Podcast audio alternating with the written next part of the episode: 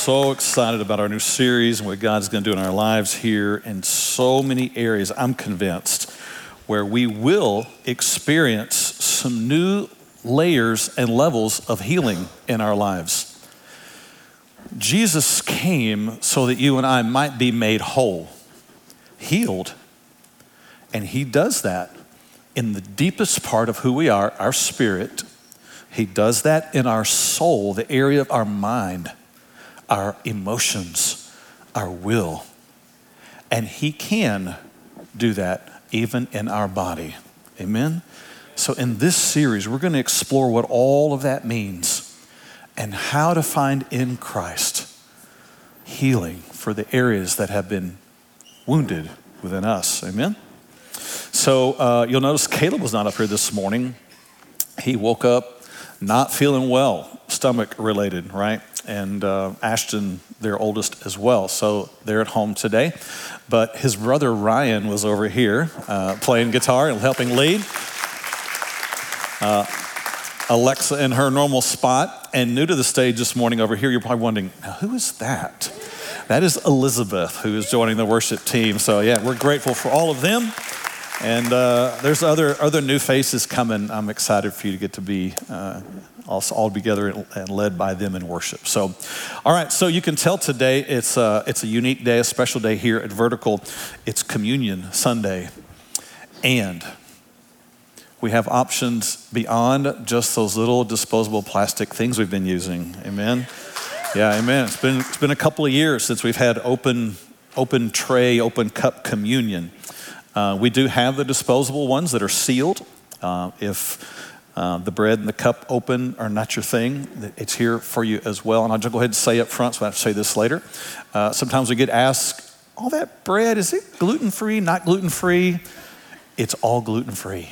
Okay? So no worries about all that, right? So, uh, the subject of communion, of course, is important for us as believers. Jesus gave two very important elements to the church that we are commanded to take part in, other than just gathering, which is what he calls us to do, is gather together. But we're also called to baptize those who are new into the faith, putting their faith in him, and we're also committed to take communion together. Uh, the Bible doesn't give a specific timeline on how often that is. Jesus just said, as often as you do. So we're doing it today. We'll be doing it also again on Good Friday, which is coming up. So when you come to a moment like this, it's meant to be a moment of uh, remembrance, it's meant to be a moment of worship, it's meant to be a moment of um, searching. We're going to explain that today. It's meant to be a moment in which we remember the sufferings of Jesus, the holiness of God, our own sin, and his atonement for our sin. So I want to read the passage in the New Testament that, that gives us some of the most clear teaching. Uh, I'm going to refer to this, and then we're going to be going to another passage today, but I, I want to start here because uh, the Apostle Paul gave some instructions to the New Testament church that applies to us today. The Word of God is alive and relevant for us, and it speaks to us today. I'm in 1 Corinthians chapter 11, verse 23, as I'm going to start reading. For I received from the Lord that which I also deliver to you, that the Lord Jesus, on the same night in which he was betrayed, took bread. And when he had given thanks, he broke it and said, Take, eat. This is my body, which is broken for you. Do this in remembrance of me. Now, you'll notice this morning what we have here as you come up here in a little while. Uh, it's not bread like you and I think of. This is not a loaf of Miss Baird's bread that's up here. Uh, this is not a big yeast, you know, yummy yeast roll like you and I might think, because we are attempting to use bread as they would have used as Jesus would have used, and it would have been unleavened bread, which means bread without yeast. Uh, yeast in the Old Testament was a symbol of sin. And so, as they would approach the Passover, they would have a period when they would remove all the yeast from their house. It was symbolic of cleansing their house and their lives of sin. So, when Jesus and his disciples sat down and had what we know of as the, the Last Supper, they used a bread like this that to us is more like a cracker. Uh, it, it has a crunch to it, and it is thin. And you'll notice these, um, these pieces are pierced with little holes as part of the baking process, and it is striped uh, as part of the baking process as well, much like they would have used in Jesus' day, that reminds us that he was pierced for our transgressions, and by his stripes, as we'll later talk about, we are healed. So it's all pictured here in the bread broken for us, Jesus' body. Verse 25, it says, In the same manner, he also took the cup after supper, saying, This cup is the new covenant in my blood. Jesus was instituting something brand new.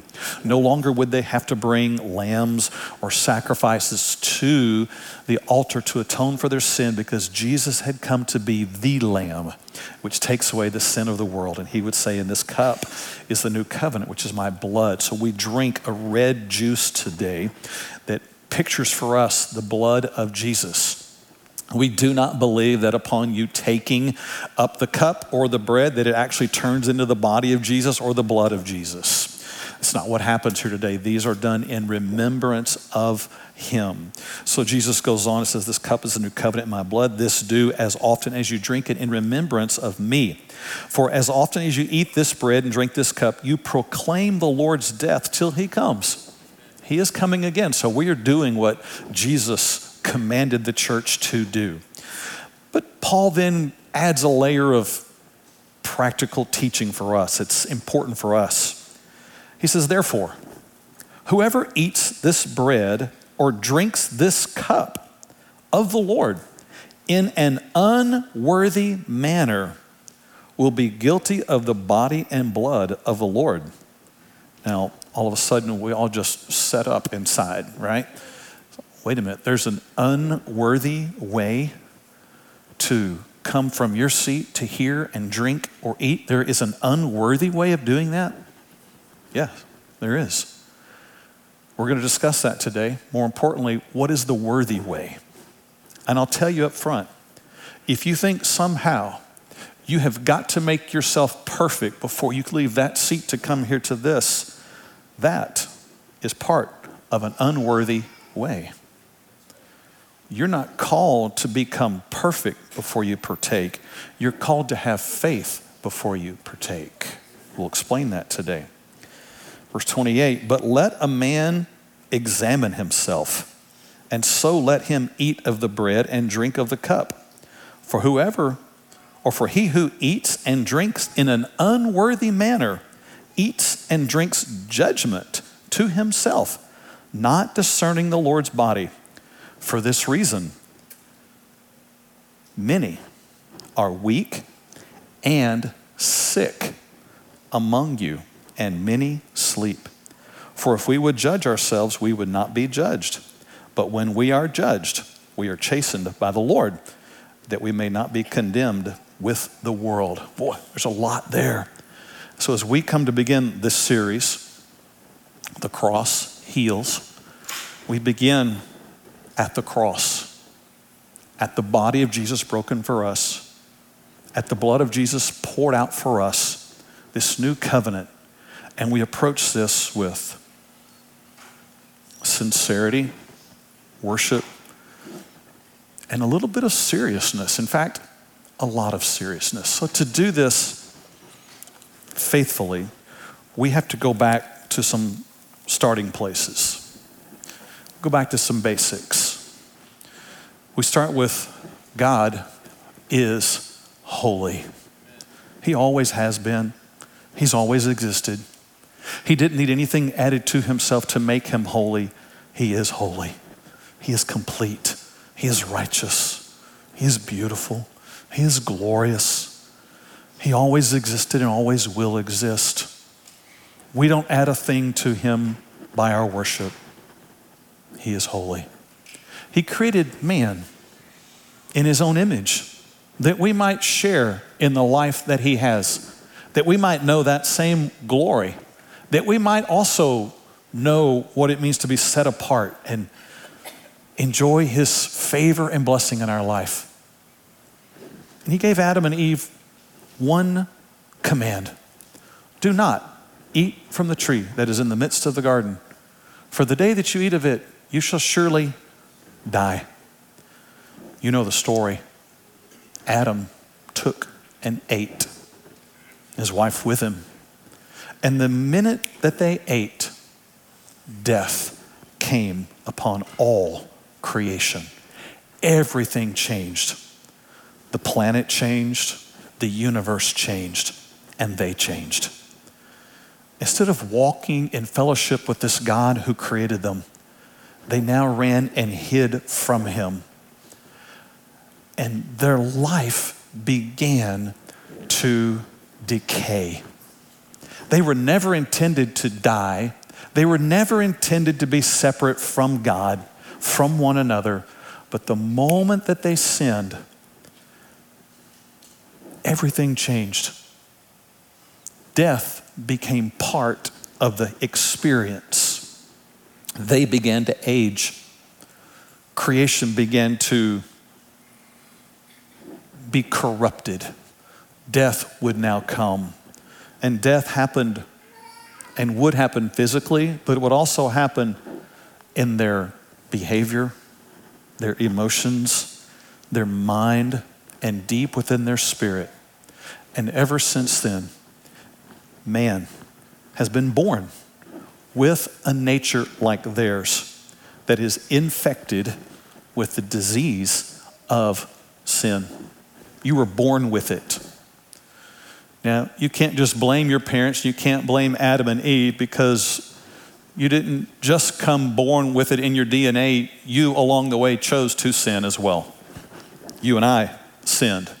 And the Bible's clear for all have sinned. Nobody in this room that has not. You don't have to worry that you're sitting to someone, sitting next to someone who's perfect and you're not. And don't worry, you're not perfect either, right? You have sinned. And every one of us have to find how we're going to deal with this fact that you and I have sinned because it affects everything about us. It's just part of who we now are the sin experience. It affects how we think, it affects how we see life, it fills us with death, it consumes us with ourself.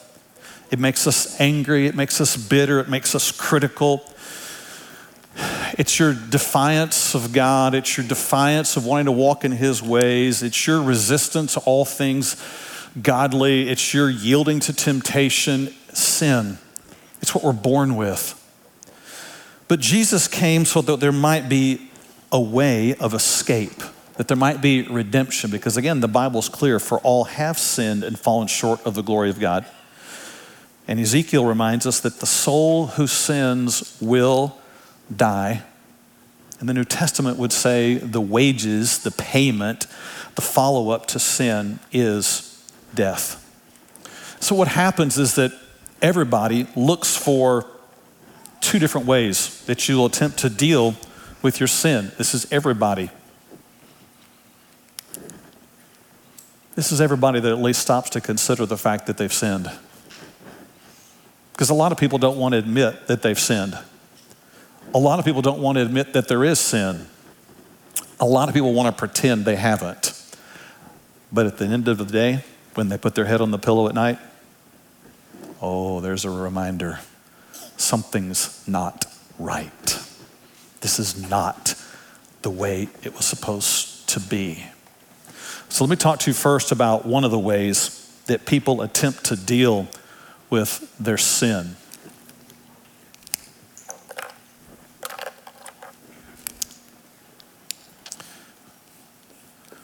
They think if I can somehow hmm, punish myself, if I can somehow scold myself enough, if I can somehow beat myself up enough, if I can somehow inflict enough punishment upon myself, then I can feel better about my life. It's not a new concept, it's an old concept. And there have been a lot of people over the generations who've attempted to deal with this in many different ways. Some who have flogged themselves, some who have put themselves in extremely painful situation physically in an attempt to beat themselves up physically enough to feel better about themselves. And you think, that is so bizarre. I'm not looking to hurt myself.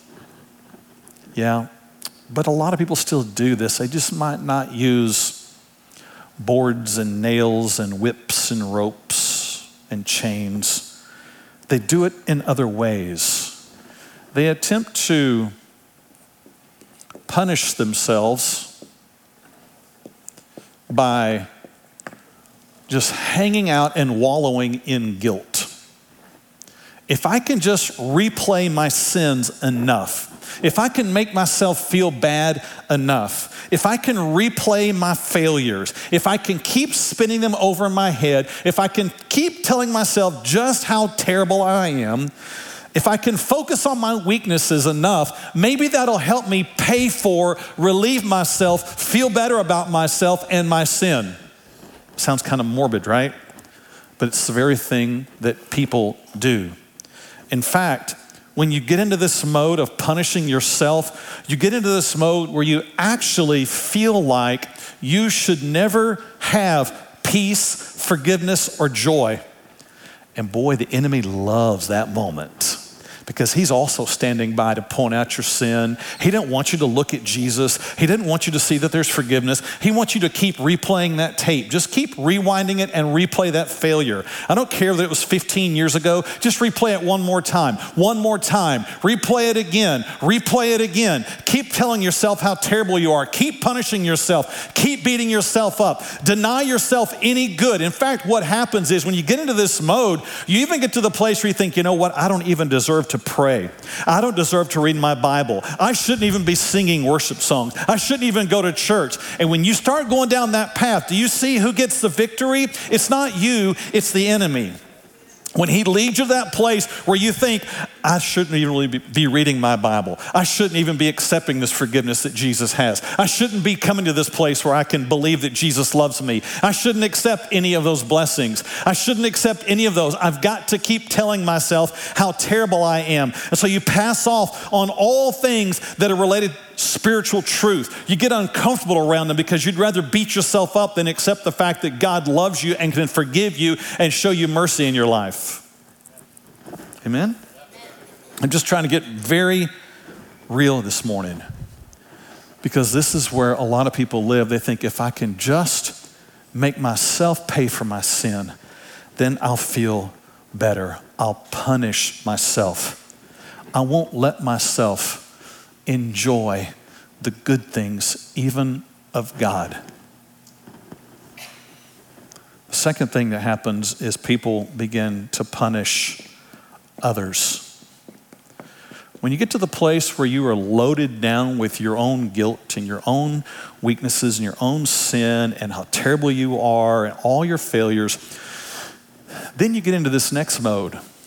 Because that's all you look at in yourself, you can't help but see that in other people. And boy, you get real quick to remind everybody else of all their failures.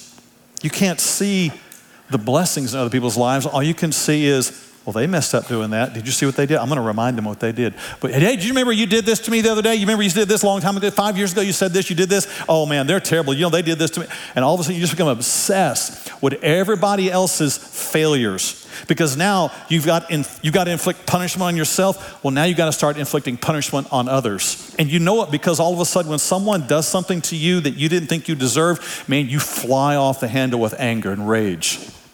Because if you got to punish yourself, you got to punish someone else as well. And I'm going to make them pay. You're not going to mistreat me. I'll make you pay. I think I have to pay, so I'm going to make you pay. So you start punishing others and you keep others at a distance in your life because you can't have anybody else get really too close up in your life because they might see what's going on. And it's a lot easier to punch somebody when you've got them at a little bit of distance, right? You can really do some damage because the better, it's so sad, but so true the more you can punish other people and point out how bad they are, sadly, some people feel better about themselves. So you punish others. You become insulting, a list keeper, not of all the good things that people have done, but all the bad things. And you, you begin to look for ways to punish them for it. I'll make them pay. You become angry, bitter, you're vindictive, you get revenge, and you got a list. And you got a long list, and you got a long line of people. And you begin to blame others. What that often leads to is if you're punishing yourself, then pretty soon get to this place where you're so focused on yourself and your own weaknesses that you become consumed with your insecurities. You don't want anybody to see what's going on. And you cover, you cover them all. You hide them from other people. You don't want them to see where you are. You become timid, you lack any kind of courage or confidence, and you think that actually it's more spiritual if you walk around and even conduct yourself kind of like this. I've seen people and talked to people, and I've been this guy who thought I was more spiritual the more weighed down, always thinking about how terrible I am and my sin and I can't do enough and I'm, you know, God's out to get me and boy, my life is just a wreck and oh, I'm just so. What you start thinking is this I'm just so spiritual when I do this. Wrong. Wrong. That's the enemy who's put you in that posture. You're never called to punish yourself for your sin. Jesus took your punishment for your sin. You become frustrated, withdrawn from other people, and anything related to church, whether it's worship, praying, Bible reading, Christian music, whatever it is, all of that becomes an obligation, an empty duty I have to do so that I can kind of make myself feel worse about who I am. And then finally, this leads to a place of ultimate defeat. Because nobody got any strength from looking at how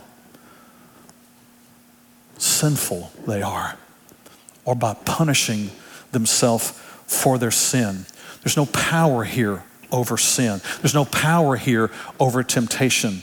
You always feel less, you always think less, you choose less, you make choices that are not helpful and godly or good for you, and you give in to every appetite you have. And what this produces right here is a disease in your soul. This produces disease in your mind. This produces disease of the emotions. And this produces behavioral disease as well. These are conditions. Psychologists have long lists and titles and abbreviations for them, but it all comes from an inaccurate view of Jesus and what he's done for you. I tend to believe that there's not a soul condition that can't be healed by what Jesus has done for you. And we're going to find the freedom in that. And I believe, I'm going to say it again, we're going to see some healing happen here over the next two months that are going to astound us. Amen? So, this is one of the ways that people attempt to deal with their sin is by punishing. This part's really bothering me right here. I'm just going to beat myself up a little bit for that right now. If you know me, it's not the only way. Because you might think, eh, I don't do any of that. I'm pretty good. Cool. Let me tell you about another way that people attempt to deal with their sin. Some attempt to punish themselves, but some other people attempt to perfect themselves you know, I admit I have sinned, but you know what? I can do better. I'm strong. I'm powerful. I can do this. I can do better. And as a result, you set off on the course. I'm going to go to church every day this, every Sunday this next year. I'm going to read my Bible. I'm going to pray. I'm going to, I'm going to do this. I'm going to do this. I'm going to become a better Christian. I'm going to show God that I'm worthy of being loved. I'm going to prove I can do this. I'm going to show him I'm worthy of his blessings. I'm going to prove to God I can really do this. I'm going to get myself right. And when I get myself right, then I'll serve the Lord. Then I'll know he can love me. Then I'll know I finally arrived after I clean myself up and I perfect myself. It sounds kind of right, right? But it's so, so misguided and so wrong according to Scripture. Because if you live attempting to perfect yourself, you end up doing some pretty weird stuff.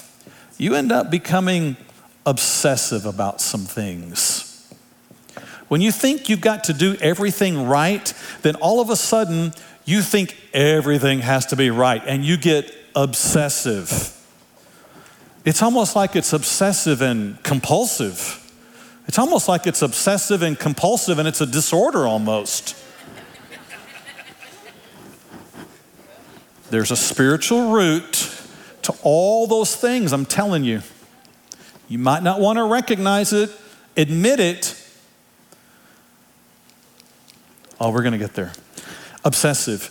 You get obsessive about things have to be a certain way. I've told this story before, it's been a while. When I was in Oak Cliff, I walked home from high school. It was a long way to walk home. It was like three miles for me to walk home to, to school. I was a freshman, I was little, I was terrified of dogs. And I thought, I wasn't a believer at the time. I knew a little about God, but I didn't know. And I thought if I could pray all the way from Sunset High School to my home, which was near Westmoreland, Jefferson. And if I could not stop praying, if I could just say it continually the whole time and never say it wrong, like I've got to say, I've got to say this little prayer I made up a certain way all the way there and not stop. Sounds weird, right? But I thought if I could do that enough, then a dog wouldn't bother me. And you know what? It worked on so many days which only confirmed again it's the right thing. And I became obsessive, compulsive, like I had a disorder or something about it. And it happens for people. Things have to be set a certain way. Things have to be done a certain way. I've got to do it my way. Oh, no, you're to mess up my way. Stop, stop, stop. You're to mess it up. If you do that, it's to mess up my life. Everything is to go terribly from this point forward. Really? You have that much control over eternity by your little bitty choice that you make in your life. Someone else can throw off eternity because they didn't let you get up at 6:55 that morning. Come on. I got to do it my way. It's got to be the same way. People like this become legalistic about their faith. You have to believe like I do, say what I do, do what I do, and I make the list and I tell you what it is, and you follow it. And if you don't follow it, I'm going to condemn you for it. And all of a sudden, faith becomes about my actions instead of about my capacity. Amen? I think I have to be perfect. I can't make any mistakes. It has to be my way. And it leads to another thing. If you become perfect minded or you try to perfect yourself, you also begin to develop another problem. You become narcissistic. All of a sudden, life is all about you. You walk into a room, it's about you. People are talking, you know they must be talking about you. You don't know if they're talking about you?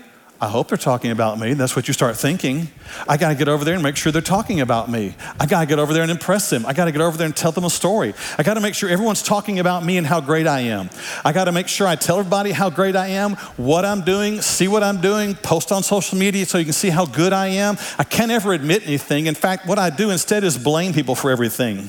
I'm upset with what they've done to me because it's all about me and I got to keep my way and I got to do just everything my way and I got to have my way and I got everybody have got everybody looking at me because I measure myself by how everybody sees me. I'm in this process of trying to perfect myself. And if you aren't praising me, then I must not be perfect. And narcissism takes over. You ever know anyone like that? Hmm. No? too close to home. Maybe you recognize some of it in yourself, even. Yeah, mm, we're getting way too close to home this morning, aren't we? Come on. It's so, it's so, it's such a disease that you begin to even use guilt to get everybody else to do what you want them to do. You start manipulating other people. You start pointing out, well, you never did that for me. You never did those things for me in my life. How come you never do that for me? How come you don't say this about me? How come you say that about them? You should say those things about me. It, all, it just gets really dark and twisted. And that's what happens when you start trying to deal with your sin by trying to be perfect and perfecting yourself. This is the Pharisees of the New Testament. This is many people today. They also become very critical of others. Because if you're in this um, parade of self and parade of trying to be perfect, then you spot out people along the way and you begin to critique how they're not perfect and what they have done to hurt you, maybe keep you from being perfect. Oh, they made you lose your temper. They made me fall into this sin. It's their fault. So you blame, you're critical, you, you point out people's flaws, you, you even tell people their weaknesses, and it leads you to this place where you become very bitter. I mean, there's this seething anger underneath that you just almost can't deal with. You, you hold grudges and you, you find it's better to even run away from people than to be around people because you can't even control how you are around people. When you let these two ways become how you deal with your sin, you only increase this disease in the soul. And boy, what this brings is a host of all kind of mental, emotional, behavioral, psychological, spiritual disease. And it destroys relationships. It destroys your peace it destroys everything about your life. And the Bible was already clear about it. The soul that sins will die. The wages of sin is death. And you trying to fix it all won't make it any better. But the Bible is a book of hope. Amen? And it doesn't leave us here can you imagine if you came to church today and I said, All right, there you go. Let's pray. We'll see y'all next week. It'd be terrible. We'd all walk out of here just, oh, it'd be miserable. You'd come up here to take this, and guess what? If you take this, like this, or like this, you'd be taking it in an unworthy manner. If you think taking this is designed to make you feel worse about yourself, or if you think taking this is supposed to make you more perfect, that's an unworthy manner. Turn in Isaiah 53. This is where we are today. This is where we find hope. This is where we find life. Isaiah 53, verses 4 and 5. We start here in verse 4. Here's what the Bible says Surely he has borne or carried our griefs and carried our sorrows. A little bit of background definition the word griefs here. You and I use it to think about what happens after someone dies. That we have have grief, we have sorrow, we have sadness. In the Hebrew, this word right here is actually a word that means physical emotional or mental or behavioral sickness. Sickness. Jesus bore in his body, he carried, watch this, he carried punishment on the cross. And he was the one who was perfect. He went to the cross to deal with our sin and he bore all of that. The horror of the cross was not the nails, not the crown, not the spear in the side, but Jesus bearing the punishment for sin. Bearing in himself the realization that you and I would one day experience all of this and that He would have that experience in Himself. He would carry that grief, He would carry that sorrow, He would carry all of the soul pain, and He would carry it to the cross. It goes on the second part of verse 4 and it says, Yet we esteemed him stricken, smitten by God, and afflicted. In other words, we looked at him, we saw what was going on in his life, and we thought, dude, what did you do to deserve that? That's what people thought when they saw Jesus. Wow, that dude messed up. God apparently is against him. It's funny what judgmental eyes will do. You look at other people and you'll judge them according to what you think. And that's what they did. And that's what we do. And they miss the reality of what Jesus was actually accomplishing. It goes on in verse 5. But he was wounded for our transgressions, he was bruised for our iniquities. He took in himself our judgment. He took this as this so that you would no longer have to bear this or strive to be this before you could be loved by Him. That's what He bore on the cross. He took your sin. It's almost insulting when you think about it that we would think I somehow have to punish myself for my sin and say, hey, Jesus, mm, man, that whole death on the cross, awesome. Uh, cool. I just a lot. Mm. I'm going to try to punish myself some more for my sin. And when I, when I, when I get there, I'll, I'll come to you. What? He did that so you wouldn't have to. Here's the Son of God, who's the Holy Son of God, who lived sinless. He was perfect. And then we stand off at a distance and say, wow, such a good man. If I could only first live up to that, be perfect, then maybe God would love me. Then maybe God would accept me. Then maybe God would forgive me. You're missing the point. You're only inflicting more disease in your diseased soul already by thinking you have to punish yourself enough or perfect yourself enough to come to Christ. He was wounded for our transgressions. He was bruised for our iniquities. He dealt with our sin on the cross.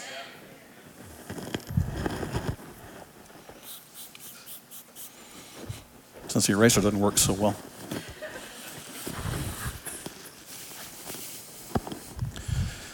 Can't drive home enough the importance of this becoming personal at this point.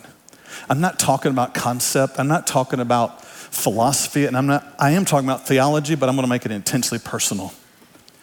I'm not talking about just the idea that there is sin, I'm talking about your sin. Your sin. Stop thinking about the sin of the person next to you for just a moment. Think about you. All have sinned. Jesus took every one of your sins from the past to the present and into the future on the cross that day, he bore them in himself. He took the punishment as the perfect, sinless Lamb of God, so that whoever would believe in him would not perish would not have to keep punishing themselves, would not have to try to stop or try to keep perfecting themselves, but would have eternal life. Jesus came to remove the sin. He came to free it from us. He came to set the captives free. He came to remove all of the shame and all of the guilt and all of the fear and all the paranoia and all of the striving and all of the diseases that inflict the soul all of the mental and all of the emotional and all of the behavioral things that come as a result of you trying to either pay for your sin or punish yourself enough for your sin. And instead, Jesus becomes the one who pays the highest price. Amen? He becomes the one. He takes our sin upon himself. He takes the punishment. He is the perfect one. He was bruised for our iniquities. The chastisement for our peace was upon him. In other words, the punishment, the payment, the discipline, it was on him. And by his stripes, we are healed.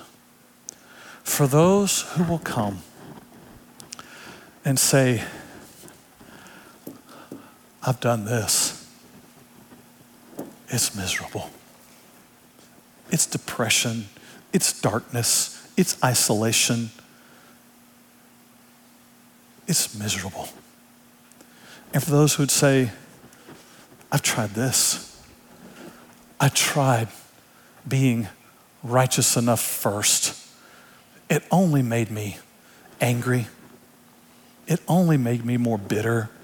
It only made me more consumed with myself. And it only led to death. For those who would say, it didn't work. But when I saw what Jesus did for me, when I saw the wonder that He took my punishment and He took my sin, then something different happened. By His stripes, His suffering, you and I can find healing. Peace can come into the troubled areas of your soul. Amen? The Bible describes it this way in the New Testament that for by grace are you saved through faith. That word saved, it actually means rescue or healing. So here it is. Jesus was given to us as grace. You didn't deserve him. You didn't earn him. It wasn't because you beat yourself up enough one day that God said, All right, I think you're finally low enough to the ground. You finally beat yourself up enough. No. Grace is given to who? The humble. To those who would say, Jesus, my sins are many. I can't pay for them myself. I humble myself before you. You are the one who paid for sin. You died the agonizing death. And the Bible says the way that you receive that is by faith. Faith. Faith receives, faith believes, faith says, I don't deserve this, but I receive it as a gift from you, God. So now, now we know the difference between coming here this morning in an unworthy manner and a worthy manner. Amen? Unworthy is thinking, I've got to beat myself up enough first before I can take this. Unworthy is I've got to somehow perfect myself first. Worthy says, Lord, you are holy. I am a sinner. I can't pay for my sin. I can't punish myself enough for my sin. But you did. And I receive your love. I receive your forgiveness. I love the way Jesus established this. It's a picture of him, his body, and his blood. But the way we take it is by eating and drinking it. It has to go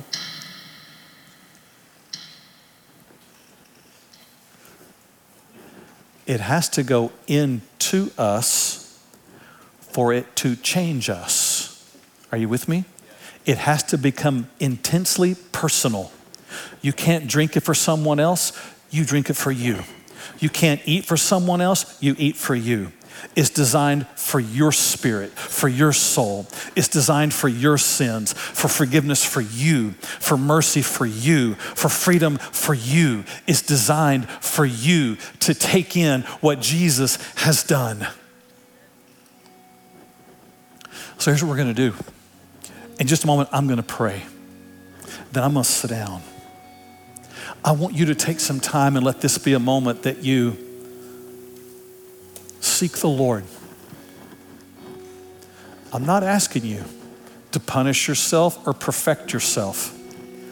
Paul said, if we judge ourselves, not critical, not harsh, but if instead we say, Lord, I need you, the Savior, to forgive and cleanse me. And I receive what you have done into me. And I'll live for you. Amen? This is the worthy way. This is judging ourselves and allowing the Lord to speak to us. If you need to repent of sin this morning, repent, change, stop, because there is grace and there is forgiveness and there is healing. And may it begin for us today. Amen. And may it heal all the dark places within us. I'm grateful for physical healing when it happens. I don't diminish that, but I will say this the healing that happens in a person's spirit and in their mind and in their emotions and in their behavior is a greater miracle than someone having their arm or leg or body healed. It's true. And may that be the story that we tell and we see happen here. Amen? Would you bow your heads with me?